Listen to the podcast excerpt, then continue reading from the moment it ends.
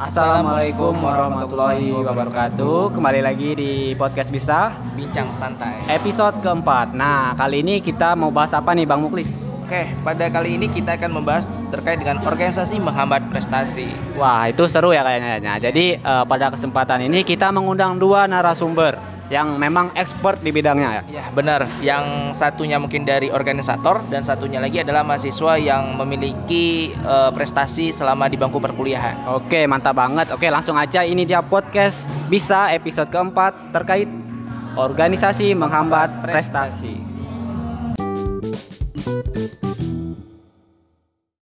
Oke, untuk teman-teman sobat FEB, kita balik lagi untuk episode keempat ini. Kita memiliki tema yaitu organisasi menghambat prestasi. Nah, sebenarnya di sini kita akan membahas apakah memang benar nih organisasi ini memang benar-benar menjadi penghambatnya sebuah prestasi. Eh, benar iya, kan? iya, iya, iya. Kebanyakan mahasiswa sih mikirnya gitu karena eh, kayak eh sebenarnya itu balik lagi ke ini ya apa? Orangnya pribadi ya. mahasiswa kayak kemarin itu kan ada eh, persepsi mahasiswa yang kupu-kupu Ya, atau apa lagi itu? pura-pura. Pura-pura ya kan? Oke, tadi menurut Bro Dodi tadi kan mengatakan bahwa itu tergantung orangnya lagi ya masing-masing gitu. Nah, kalau menurut Bro Dot gimana nih? Mana pentingnya antara organisasi itu apakah memang menghambat prestasi? Eh, kalau saya sih lebih ke ini ya prestasi sih Eh, karena prestasi kan eh, apalagi di dunia kerja tuh yang paling dinilai sama SDM ya itu kan kayak kamu prestasi apa aja sih yang udah didapat selama di perkuliahan gitu. Kalau masalah organisasi sih kalau menurut saya itu eh, cukup sekedar eh, ikut kepanitiaan aja sih kalau menurut saya gitu. Tapi kan kalau oke, ini mungkin saya memiliki pandangan sedikit ya. Kalau menurut saya tapi lebih penting organisasi gitu dibandingkan prestasi. Karena kan eh, dampaknya lebih banyak gitu kalau organisasi. Kita bisa bercengkraman dengan orang lebih banyak, kemudian relasinya juga lebih banyak. Itu kan bisa menambah mungkin kalau kita mau kerjanya nanti lebih mudah gitu. Nggak bisa dong. Bisa dong. Enggak dong. Bisa. Enggak. Oke. Oke, mungkin bisa kita langsung tanyakan ke narasumber aja kali ya. Oh ya, ya, ya, kali ini kita ada kedatangan dua narasumber. Yang pertama itu ada Mas Dim dan Mbak Maria. Maria, Oke, oke. jadi Mas Dim ini siapa nih? Siapa nih Mas Dim? Mungkin boleh kita ajak kenalan dulu gitu ya. Eh, Oke. Siapa siapa Anda? Oke, baik sobat FEB semuanya. Kembali lagi ya. Pertemuan kedua nih saya menghadiri podcast FEB ini. Oke, dengan Dimas Ramadhani di sini, saya adalah mahasiswa aktif Ekonomi Pembangunan angkatan 2018 yang pada kali ini juga berkesempatan ya menjabat sebagai Gubernur Badan Eksekutif Mahasiswa Fakultas Ekonomi dan Bisnis tahun 2021. Oke. Oke, jadi Mas Dim ini seorang gubernur ya, Iya, gubernur benar. di BEM dan pengalamannya juga lumayan banyak nih di organisasi. Mungkin nanti kita bisa tanya-tanya Lebih lanjut gitu ya. Hmm, organisasi. Nah, sekarang yang kedua nih. Ada Mbak Maria gitu ya. Iya ya, Mbak Mungkin Maria. boleh Nah, perkenalan perkenalan dulu ya dari Mbak Maria. Halo Sobat FEB semua, perkenalkan nama aku Maria Suniati Gultom Jadi aku merupakan mahasiswa aktif Fakultas Ekonomi dan Bisnis Program Studi S1 Akuntansi Angkatan tahun 2019 Dan saat ini aku menjabat sebagai Duta Genre Kota Bengkulu Atau Duta Generasi Berencana Kota Bengkulu tahun 2021 Oke, luar biasa sekali ya Mbak Maria ini. Jadi Nah. eh, beliau ini seorang Duta Genre. Duta Genre. Nah, oke. Jadi di bersama kita ini sudah ada Dua eh, dua orang narasumber di mana Mas Dim ini seorang organisator dan Dan Mbak Maria ini adalah seorang mahasiswa yang memiliki prestasi. Iya, betul gitu. sekali. Memiliki prestasi. Oke, mungkin langsung kita tanya-tanya ke organisasi dulu nih. Oke, mungkin selanjutnya kita tanyakan dulu ya ke Mas Dimnya terkait dengan apa itu organisasi. Karena kan beliau sudah banyak nih berkecimpung di dunia organisasi gitu. Oke, baik organisasi ya. Mungkin sebagian dari teman-teman sudah paham sebenarnya ya terkait apa sih itu organisasi. Tapi di sini coba saya jelaskan sedikit ya mengenai pandangan saya terkait organisasi itu apa. Organisasi itu ialah tempat ya, tempat atau bisa kita sebut juga sebagai lembaga di mana di sana kita berkumpul bersama dalam sekelompok orang ya atau lebih juga yang di mana nantinya kita di sana mencapai tujuan ya harapannya mencapai tujuan bersama dengan cara bekerja sama dengan hal, hal lainnya juga seperti itu. Oke, itu tanggapan dari Mas Dim tadi bahwa organisasi itu adalah sebuah wadah untuk kita mengembangkan diri. Mungkin kalau terkait urgensinya, mengapa mahasiswa itu harus mengikuti sebuah organisasi? Tanggapannya gimana kalau dari Mas Dim sendiri? Oke, ketik- ketika kita berbicara tentang urgensi sebuah organisasi ya, mungkin yang bisa saya sampaikan organisasi ini kalau menurut persepsi saya ya itu sangat penting gitu untuk untuk kalangan mahasiswa. Kenapa pentingnya? Karena di organisasi ini nantinya kita bisa mengasah soft skill, di mana soft skill itu kan tidak kita dapatkan nih di bangku perkuliahan. Maka dengan adanya kita bergabung di organisasi, maka kita bisa mengembangkan soft skill itu. Terus juga nantinya bisa kita melatih apa ya keberanian kita tampil di depan orang banyak karena kan mungkin kalau di kelas itu kita sering ragu-ragu ya kayak presentasi di kelas masih bingung nih terkait apa ya penyampaian yang mau kita sampaikan maka di organisasi inilah nantinya kita latih gitu Tapi kalau kayak gitu tuh balik ke diri masing-masing nggak sih? Eh, misalkan kalau saya dari kecil tuh emang pede gitu kan, ya kan. Jadi eh, jadi udah bawa santai aja gitu mau di mana-mana gitu. Kayak gitu nggak sih? Bisa? Hmm. Gimana tuh? Jadi gimana nih pendapat Mas Dim? Kayak gitu. Oke, untuk orang-orang yang udah ada basic dari awalnya gitu ya. Kalau menurut saya pribadi, emang kebanyakan orang seperti itu gitu. Tetapi bagaimana caranya nantinya orang yang sudah paham terkait pembicaraan, paham terkait keberanian itu bisa membagikannya ke teman-teman yang lain gitu. Maka di organisasi inilah kita berkumpul banyak orang di sini apa ya orang pintar, orang apa ya, orang yang ahli pun kalau nggak diberikan ruang, nggak diberikan tempat, nggak bisa mengekspresikannya gitu. Maka di organisasi inilah gitu kita bisa mengekspresikan keahlian kita sendiri.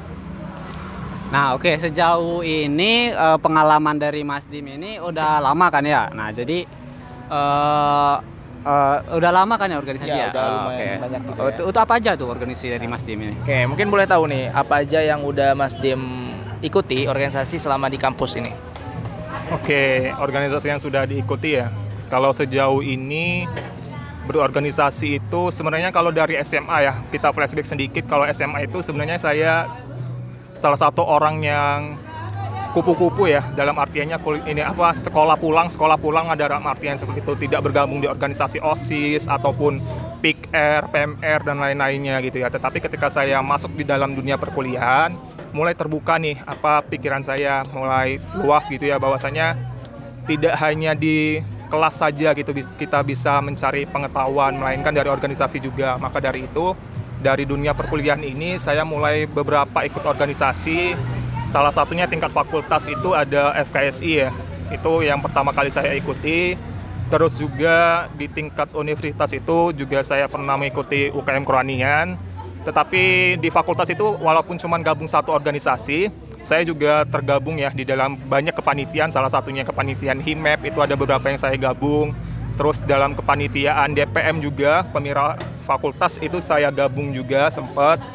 Terus juga balik lagi ke organisasi tingkat regional Sumatera juga pernah jabat sebagai kadep kaderisasi full day regional Sumatera. Jadi di sana banyak berkumpul orang-orang dan teman-teman yang baru juga. Dan sekarang aktif di BEM fakultas untuk sekarang gitu. Oke, ini ada yang sedikit mungkin menjadi pertanyaan teman-teman juga ya. Kan tadi Mas Dim tadi mengatakan bahwa di SMA Mas Dim ini adalah orang yang sepuh-sepuh gitu ya, sekolah pulang, sekolah pulang. Tetapi ketika masuk di bangku perkuliahan, Mas Dim langsung eh, terjun ke menjadi orang organisator gitu kan, menjadi kura-kura atau kuliah rapat, kuliah rapat. Nah, yang menjadi motivasi Mas Dim itu untuk ya bahasanya kayak yang awalnya pendiam lah, yang nggak ada kegiatan, yang di SMA, tapi tiba-tiba di kuliah menjadi banyak agenda dan sebagainya. Itu apa yang menjadi motivasi Mas Dim sendiri? Oke, yang menjadi moti- motivasi itu sebenarnya kembali lagi motivasi saya ke kuliah sebenarnya gitu ya. Karena awalnya kan saya SMA nih, nggak ada keterampilan.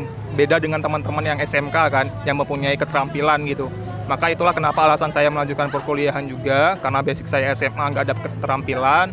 Nah, di kuliah ini saya ingin mencari keterampilan nih dalam artian kecakapan saya itu apa sih nantinya gitu. Maka di dunia kuliah inilah saya mulai tertarik gabung di organisasi karena apa? Karena yang awalnya saya pendiam ya, yang ragu-ragu untuk tampil di depan umum, dengan bergabungnya di organisasi banyak pelajaran yang saya dapatkan gitu. Salah satunya public speaking, mulai berani berbicara di depan banyak orang, terus mulai berani juga mengutarakan pendapat saya, berpendapat dan lain-lainnya. Terus mulai berani juga berhadapan dengan orang banyak gitu. Mungkin itu yang menjadi motivasi gitu. Oke, itu tadi dari Mas Dim berarti eh, ingin motivasinya itu biar kayak eh, menambah soft skill gitu ya. Kayak bias, misalkan public speaking yang menjadi lebih lancar, mungkin menjadi lebih berani untuk ngomong di depan orang banyak. Nah, Mungkin eh, dari pengalaman Mas Dim tadi kan pasti banyak nih agenda-agenda yang tentunya mungkin tabrakan nih sama kegiatan-kegiatan akademik yang ada di kampus kayak kuliah. Nah, dari Mas Dim sendiri, bagaimana dalam membagi waktu tersebut? Mungkin kan banyak orang-orang ini yang keteteran ya, yang awalnya mungkin organisasi, kemudian di tengah-tengah jalan ada yang mungkin eh, keluar, memilih keluar untuk dari organisasinya karena mungkin nggak ikut nih organisasinya terlalu banyak agenda karena kuliahnya juga ikut keteteran. Nah, dari Mas Dim sendiri gimana kalau misalkan eh, menanggapi hal itu atau cara pengaturan waktunya gimana dari Mas Dim? Oke, untuk mengatur waktu ya, mungkin ini klimaksnya itu di semester 2 atau semester 3 ya, di mana saya sangat aktif organisasi, terus juga sangat aktif ikut-ikut kepanitiaan baik itu fakultas seperti pemira tadi ya, juga bergabung di pemira tingkat universitas gitu. Banyak apa kegiatan-kegiatan yang saya ikuti gitu. Dan bagaimana caranya mengatur waktu? Ya kembali lagi salah satu kegiatan yang ada di organisasi itu kan ada PMO 1 ya, pelatihan manajemen organisasi 1, terus ada PMO 2 juga, ada SCLA juga. Maka di sanalah kita diajari gitu ya, kita mendapatkan materi terkait manajemen waktu, manajemen diri dan lain sebagainya. Nah, dari sananya dari sanalah saya mencoba apa ya membagi waktu saya dengan cara membuat schedule ya, membuat kalender saya pribadi kalender bulanan lah gitu. Tanggal ini apa sih kegiatan saya gitu ya. Saya catat di papan tulis biasanya seperti itu. Jadi nantinya supaya terstruktur apa dalam artiannya oh hari ini saya udah ada agenda nih. Jadi kalau ada agenda mendadak lagi saya udah tahu ada jadwal saya di hari ini gitu sehingga tidak ada tumburan dan kalaupun ada tumburan ya, kalaupun ada tumburan itu saya mencoba untuk membagi skala prioritas dalam artiannya apa sih jabatan saya di dalamnya gitu ya. Apa sih kepentingan saya di dalamnya gitu. Kalau di satu ini penting, maka yang lainnya mungkin saya agak menunda sedikit gitu. Dengan ya itu tadi membagi skala prioritas salah satunya juga. Oke, itu dari Mas Dim ya. Nah, sini saya ada satu pertanyaan lagi nih ke Mas Dim. Eh, sebenarnya saya ke- lebih ke cari prestasi sih dalam bangku kuliah sih ya gitu. Jadi eh, pertanyaan saya, apa di organisasi itu eh, bisa jadi tempat kita berprestasi nggak sih? Oke, yang pastinya bisa ya. Karena apa? Karena organisasi ini kan sebagai penyedia perlombaan gitu ya.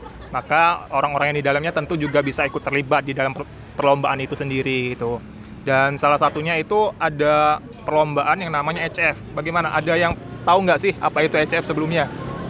Oh iya iya iya, ECF Iya, itu iya. ini dengar gitu ya? e- Economic Collaboration Fair sih? Oh, Iya, benar. Oke. Oke, CF ya. Mungkin boleh dari Mas Dim jelaskan sedikit nih. Kan teman-teman sobat FEB mungkin eh, ada yang udah tahu, mungkin ada yang beberapa yang taunya eh, cuma lihat-lihat di IG gitu. Mungkin boleh dijelaskan lebih lanjut lagi gitu. Oke, untuk ECF ya, ECF itu salah satu program unggulan BEM kita tahun ini, tahun 2021, di mana singkatan dari Economic Collaboration Fair, yang di dalamnya itu banyak sekali cabang olah, cabang perlombaan gitu ya.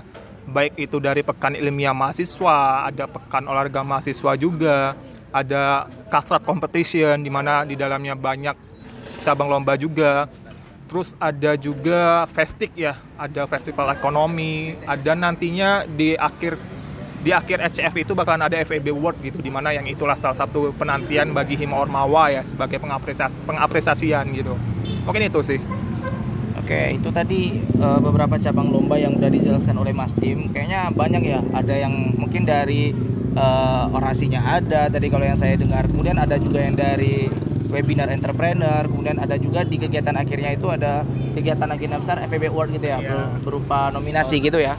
Ya benar nominasi untuk Hima Ormawa, mahasiswa dan lain-lainnya. Ditunggu aja nantinya.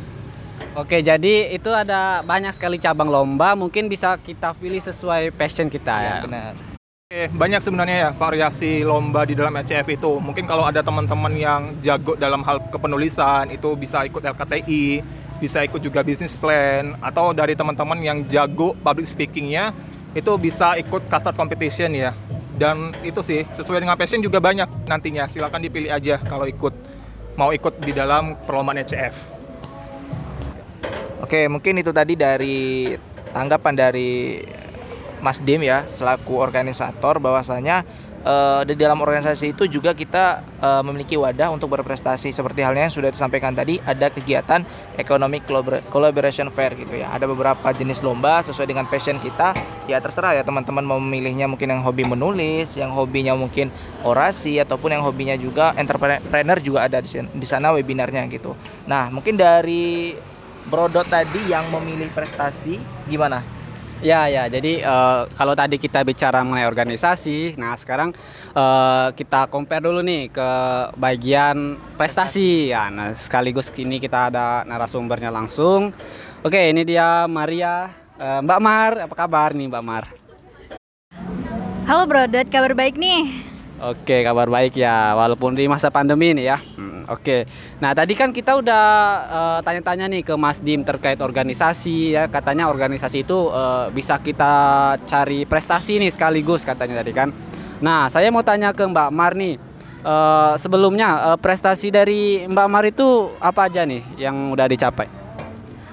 Ya, kalau dari aku sih sampai eh, mulai dari kuliah ini ya, dari kuliah ini kira-kira mungkin tiga yang berhasil dicapai makanya penca pencapaiannya tiga. Mungkin walaupun sebenarnya sudah ngikut banyak mencoba banyak.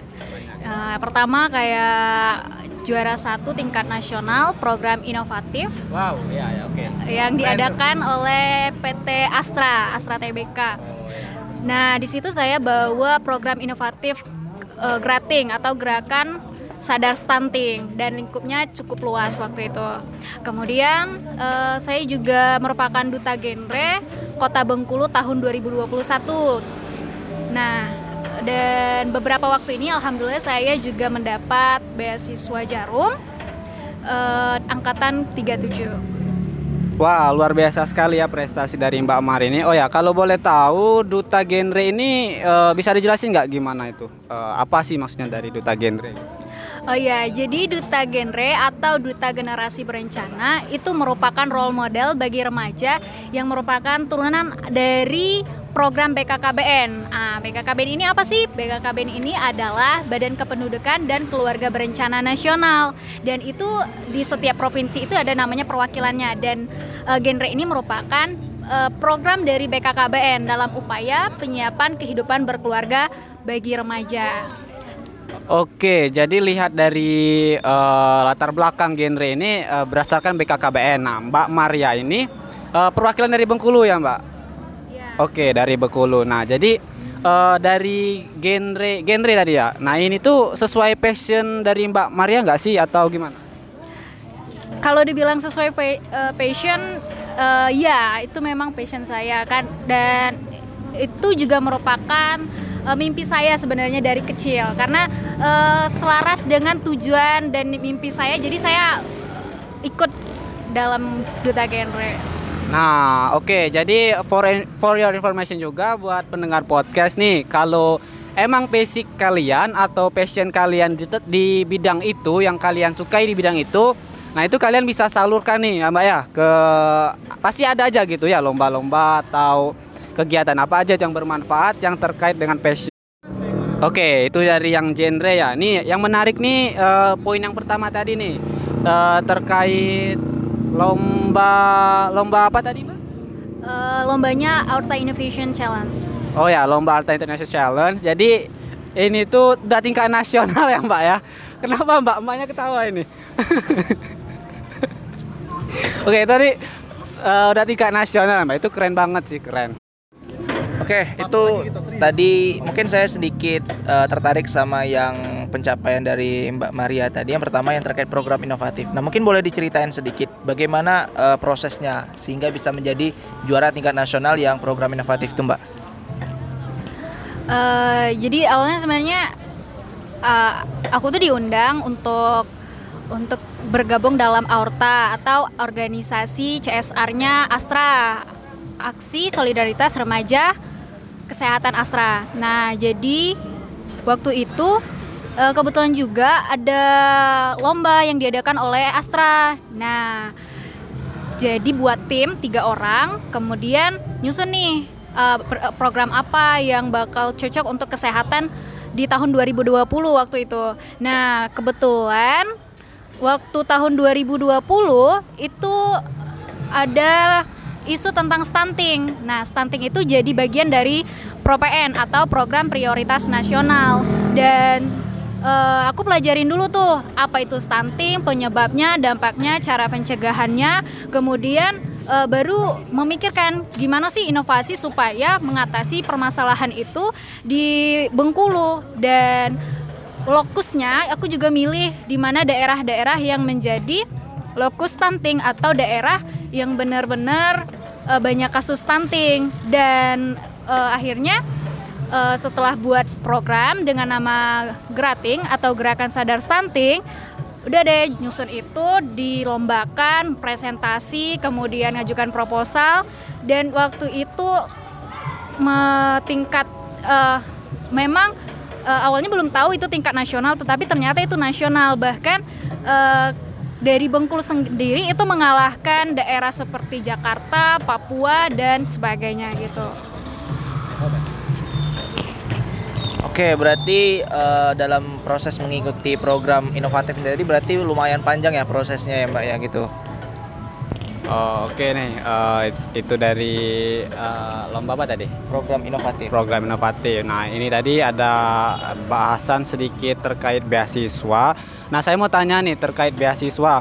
Uh, beasiswa Jarum ini tuh beasiswa yang emang kayak sulit ya didapatnya ya? Ya, sulit. Nah mungkin dari Mbak Marni bisa bagi-bagi tips buat teman-teman mahasiswa Sobat FEB pendengar podcast kita hari ini uh, kesempatan kali ini ya uh, bisa dapat tips dari Mbak Maria terkait beasiswa Jarum.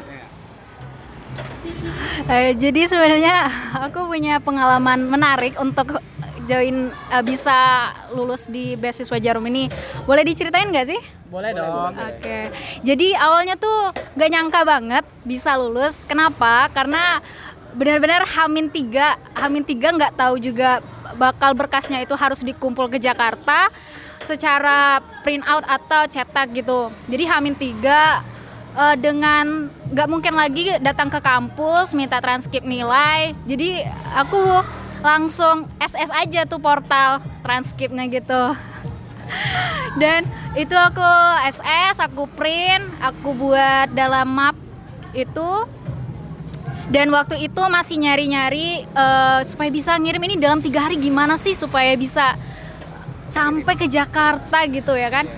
Nah akhirnya cari-cari ke JNT atau da jenis ekspedisi gitu ya.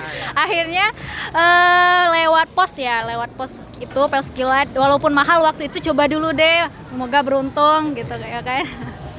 Terus ternyata lulus nih ternyata lulus nggak nyangka banget. Administrasi lulus lalu lanjut ke tes tulis. Nah sudah lanjut ke tes tulis benar-benar ini bakal tes tulis apa ya kan? Waktu itu. Karena benar waktu itu aku juga masuk universitas jalur senam PTN nggak nggak ada tes eh, kayak SB dan sebagainya.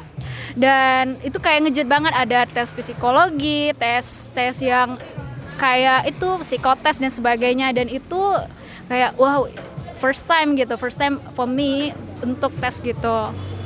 Terus akhirnya lulus juga padahal sistem gugur waktu itu. Waktu itu sistem gugur tes tulisnya. Nah abis dapet email lulus tes uh, tertulis itu nah dapat lagi tuh email untuk join zoom atau tanggal wawancaranya tuh kan? Nah waktu wawancara tuh e, benar-benar bingung juga ini harus apa sih yang harus di prepare kayak disiapin? Karena e, pertama kali sih sampai beasiswa itu di tahap wawancara ya kan? Nah dan memang sih e, banyak nanya-nanya juga ke senior-senior yang sudah sudah ber, udah pernah dapat gitu. Nah, udah dapet terus udah tanya-tanya, "Oh, gini, kamu harus gini ya, gini gitu." Dan itu benernya membantu banget. Nah, tapi lebih tepatnya lagi waktu wawancara itu ditanya nih, "Coba deh kamu perkenalan diri." Perkenalan diri kan. Nah, dan terakhir tuh aku nyebutin um, uh, selain dari kegiatan kampus, aku tuh juga aktif di organisasi, di organisasi eksternal kampus dan internal kampus.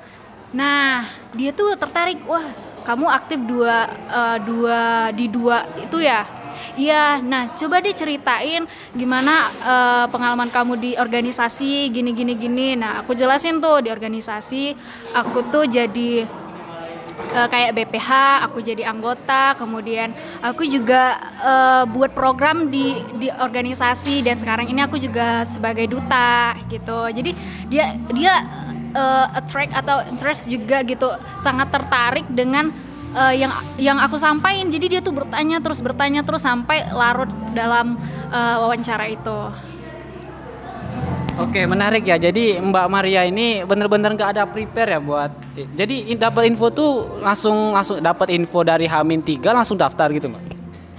Sebenarnya udah tahu lama itu ada ada pendaftaran tapi cuma kayak aduh nggak yakin ah nggak yakin gitu. Jadi nunda-nunda terus eh udah hamin tiga coba deh dan tiba-tiba ya ampun ini nih harus dikirim ya gitu jadi eh, gercep dan nggak nyangka pada akhirnya. Oke, jadi eh, ini suatu ini ya rezeki rezeki banget gitu ya. Hmm, udah hamil. Nah, ini ada satu poin yang menarik nih dari wawancara tadi kan eh, ditanya nih soal-soal organisasi itu. Nah, mungkin dari eh, pihak pro organisasi tadi ya, Mas Dim. Nah, ada itu nggak sih eh, pendapat atau gimana terkait organisasi? Oke, ini ya yang dikatakan oleh Mbak Mar tadi tentunya organisasi itu sangat penting gitu. Ya yang sudah saya jelaskan di awal juga gitu. Kenapa? Ya itu tadi salah satunya ya Mbak Mar yang merasakan sendiri ketika ketika beliau mendaftar beasiswa itu ditanyai ya aktif di organisasi apa sih gitu. Sehingga nantinya tolak menjadi tolak ukur juga ya bahwasanya aktif organisasi itu menjadi suatu pencapaian juga untuk keterima atau tidaknya di sebuah beasiswa gitu. Belum nantinya di dunia prospek kerja. Mungkin bakal ditanyakan juga ya pengalaman di organisasinya itu apa mungkin itu sih untuk tambahan Oke, jadi eh, terkait organisasi ini emang eh, cukup diperlukan ya dalam apalagi kayak eh, apa tadi wawancara ya. Yang ditanya itu pasti beasiswa. Eh, yang ditanya itu pasti organisasi gitu ya. Jadi teman-teman eh, organisasi juga terbilang penting ya. Karena eh, kalau kita udah masuk ke dunia kerja, yang ditanya ke MSDM-nya itu sumber daya manusianya, tempat merekrut eh, karyawannya itu yang ditanya itu pasti organisasi ya. Karena eh, pengalaman kita itu dari organisasi gitu. Karena prestasi itu sebagai pendukung gitu ya eh, prestasi kita tadi gitu. Nah oke dari jadi eh, dari prestasi Mbak Maria ini udah oke terus ada beasiswa juga ya kan eh, sembari kuliah. Nah dari kegiatan genre duta itu duta genre tadi ya? Dari kegiatan duta genre itu kan banyak tuh kegiatannya. Itu ganggu kuliah nggak sih? Eh, kayak misal jam kuliahnya diganggu sama kegiatan gitu kan? Pasti ada nggak gitu? Eh kadang memang ada ya tabrakan waktu gitu. Cuma karena selama kita bisa eh, kayak oh boleh izin dulu nggak sih soalnya lagi kuliah, lagi ujian. Nah tapi selain dari itu sebenarnya nggak fun eh, kayak happy happy aja gitu karena eh, bisa ketemu banyak orang, bisa menjadi seseorang yang menginspirasi, bisa juga eh, belajar lebih lebih dalam lagi belajar public speaking dan sebagainya itu tuh benar-benar ber- berharga banget gitu. Oke, jadi bisa banget tuh kuliah sambil organisasi, sambil prestasi juga itu eh, bisa banget, nggak nggak mungkin ngaruh kan ya sama kuliahnya, Eh, karena kuliah juga nomor satu, tujuan kita juga kuliah itu eh, bisa lah sambilan kayak organisasi tadi. Nah, oke, jadi nggak terlalu dampak buruk lah bagi kuliahnya. Oke, tadi dari Mbak Marianya tadi kan eh, ketika interview beasiswa Jarum itu ada juga ditanyain terkait dengan organisasi. Artinya kan Mbak Maria juga mengikuti beberapa organisasi nih. Nah, kira-kira menurut Mbak Maria sendiri bagaimana kalau misalkan dalam organisasi eh, organisasinya ikut, prestasinya juga ikut, itu kira-kira ada hambatan nggak di antara keduanya itu? Kalau aku pribadi sih nggak ada, justru nggak ada hambatan karena eh, mungkin awalnya perspektif aku ya sebelum kuliah waktu SMA itu eh, atau SMA SMP itu benar-benar organisasi itu kayaknya nggak penting deh soalnya tetap bisa berprestasi gitu. Berprestasi tapi eh, waktu SMA atau masa-masa sekolah gitu prestasinya yang kayak stag stagnan gitu kayak cuman yang tertulis menulis dan sebagainya. Dan nggak bisa benar-benar eh, berbicara atau mengungkapkan opini-opini secara langsung berbicara gitu. Tapi ketika waktu kuliah bergabung di organisasi dan merasakan organisasi itu begitu luar biasa penting dan bisa berbicara, ber- bisa berprestasi, tetap bisa be- eh, berprestasi di dalam hal tertulis maupun berbicara dan itu saya dapat dari organisasi. Oke, artinya dari kedua narasumber kita ini tadi, mungkin dari Mas Dim tadi beranggapan bahwa eh, di dalam organisasi itu itu juga bisa dijadikan wadah untuk berprestasi. Nah, kemudian dari Mbak Maria tadi bahwa dengan kita berprestasi, kemudian organisasi juga ikut, itu tidak menjadi hambatan kita eh, untuk ber- berprestasi lebih banyak gitu, walaupun kita organisasinya ikut dan juga prestasinya juga bisa lebih baik juga gitu ya. Nah, mungkin Oke, jadi udah ada eh, narasumber yang jelasin tadi ya. Jadi eh, terkait organisasi, prestasi dan kuliah itu eh, nggak masalah sih. Jadi dari mereka sendiri itu udah udah bisa nih atur waktu, ya. bisa menghandle gitu ya. Ya, udah bisa menghandle. Jadi Oke, mungkin udah di penghujung ya, udah di penghujung podcast. Nah, mungkin dari eh, narasumber kita ada closing statement mulai dari Mas Dim dulu nih. Silakan Mas Dim. Teman-teman, kita udah di penghujung podcast ya pada kesempatan kali ini. Closing statement dari saya, manfaatkanlah waktu 4 tahun kita di dunia perkuliahan gitu ya. Dalam halnya seperti slogan kita seorang mahasiswa gitu ya. Organisasi yang pertama, kuliah yang utama gitu. Sehingga nantinya kita seimbangi nih antara organisasi dan perkuliahan. Tentu saja perkuliahan menjadi tol ukur kita pertama gitu ya. Alasan kita pertama kenapa kita berada di kampus gitu. Tetapi kembali lagi untuk mengupgrade soft skill kita, mengupgrade public speaking kita, untuk menambah pengalaman kita juga, untuk menambah relasi kita juga, organisasi sangat dibutuhkan gitu. Itulah kenapa saya anjurkan kepada teman-teman semua yang belum bergabung di organisasi mana pun silakan bergabung ya. Ikutilah sesuai dengan fashion teman-teman semua yang apa ya karena banyak organisasi kita di kampus ini baik itu di fakultas maupun di universitas ya banyak sekali organisasi kita. Maka silakan ikuti ya silakan ikuti sesuai dengan passion teman-teman masing-masing. Sehingga nantinya ketika teman-teman menjalaninya enjoy gitu ya untuk menjalaninya tidak ada beban gitu ya. Mungkin itu closing statement dari saya gitu. Silakan bisa dimaksimalkan semaksimal mungkin nantinya. Thank you Oke, itu tadi closing statement dari Mas Dim. Mungkin kita minta closing statement juga ya dari Mbak Maria. Gimana mungkin closing statementnya? Eh, jadi buat semuanya eh, dari aku sih jangan takut ya teman-teman buat buat berorganisasi karena organisasi itu bukan hal yang menghambat kita untuk berprestasi atau menghambat kita dari tujuan kita misalnya seperti kuliah. Nah, gitu. Justru di organisasi lah kita akan mendapatkan banyak hal-hal yang luar biasa yang bisa mendukung kehidupan kita dari sekarang sampai nanti ke depannya. Mungkin itu aja dari aku. Oke, mungkin uh, itu saja ya dari podcast, podcast kita kita. pada episode 4 ini. Hmm. Nah, jadi uh, organisasi oke, prestasi oke, Kuliah juga kuliah oke. juga oke. Nah, mungkin itu ya inti dari podcast kita kali ini. Uh, mungkin lanjut ke podcast episode kelima nanti ke depannya. Jangan lupa ah, ya, ya, untuk teman-teman sobat FEB. Hmm. Pastinya uh, bakalan menarik ya. uh, Iya, benar. Banyak segitu dulu ya uh, bahasan kita kali ini. Sampai jumpa di episode selanjutnya. Bye. Bye. Assalamualaikum warahmatullahi wabarakatuh. see you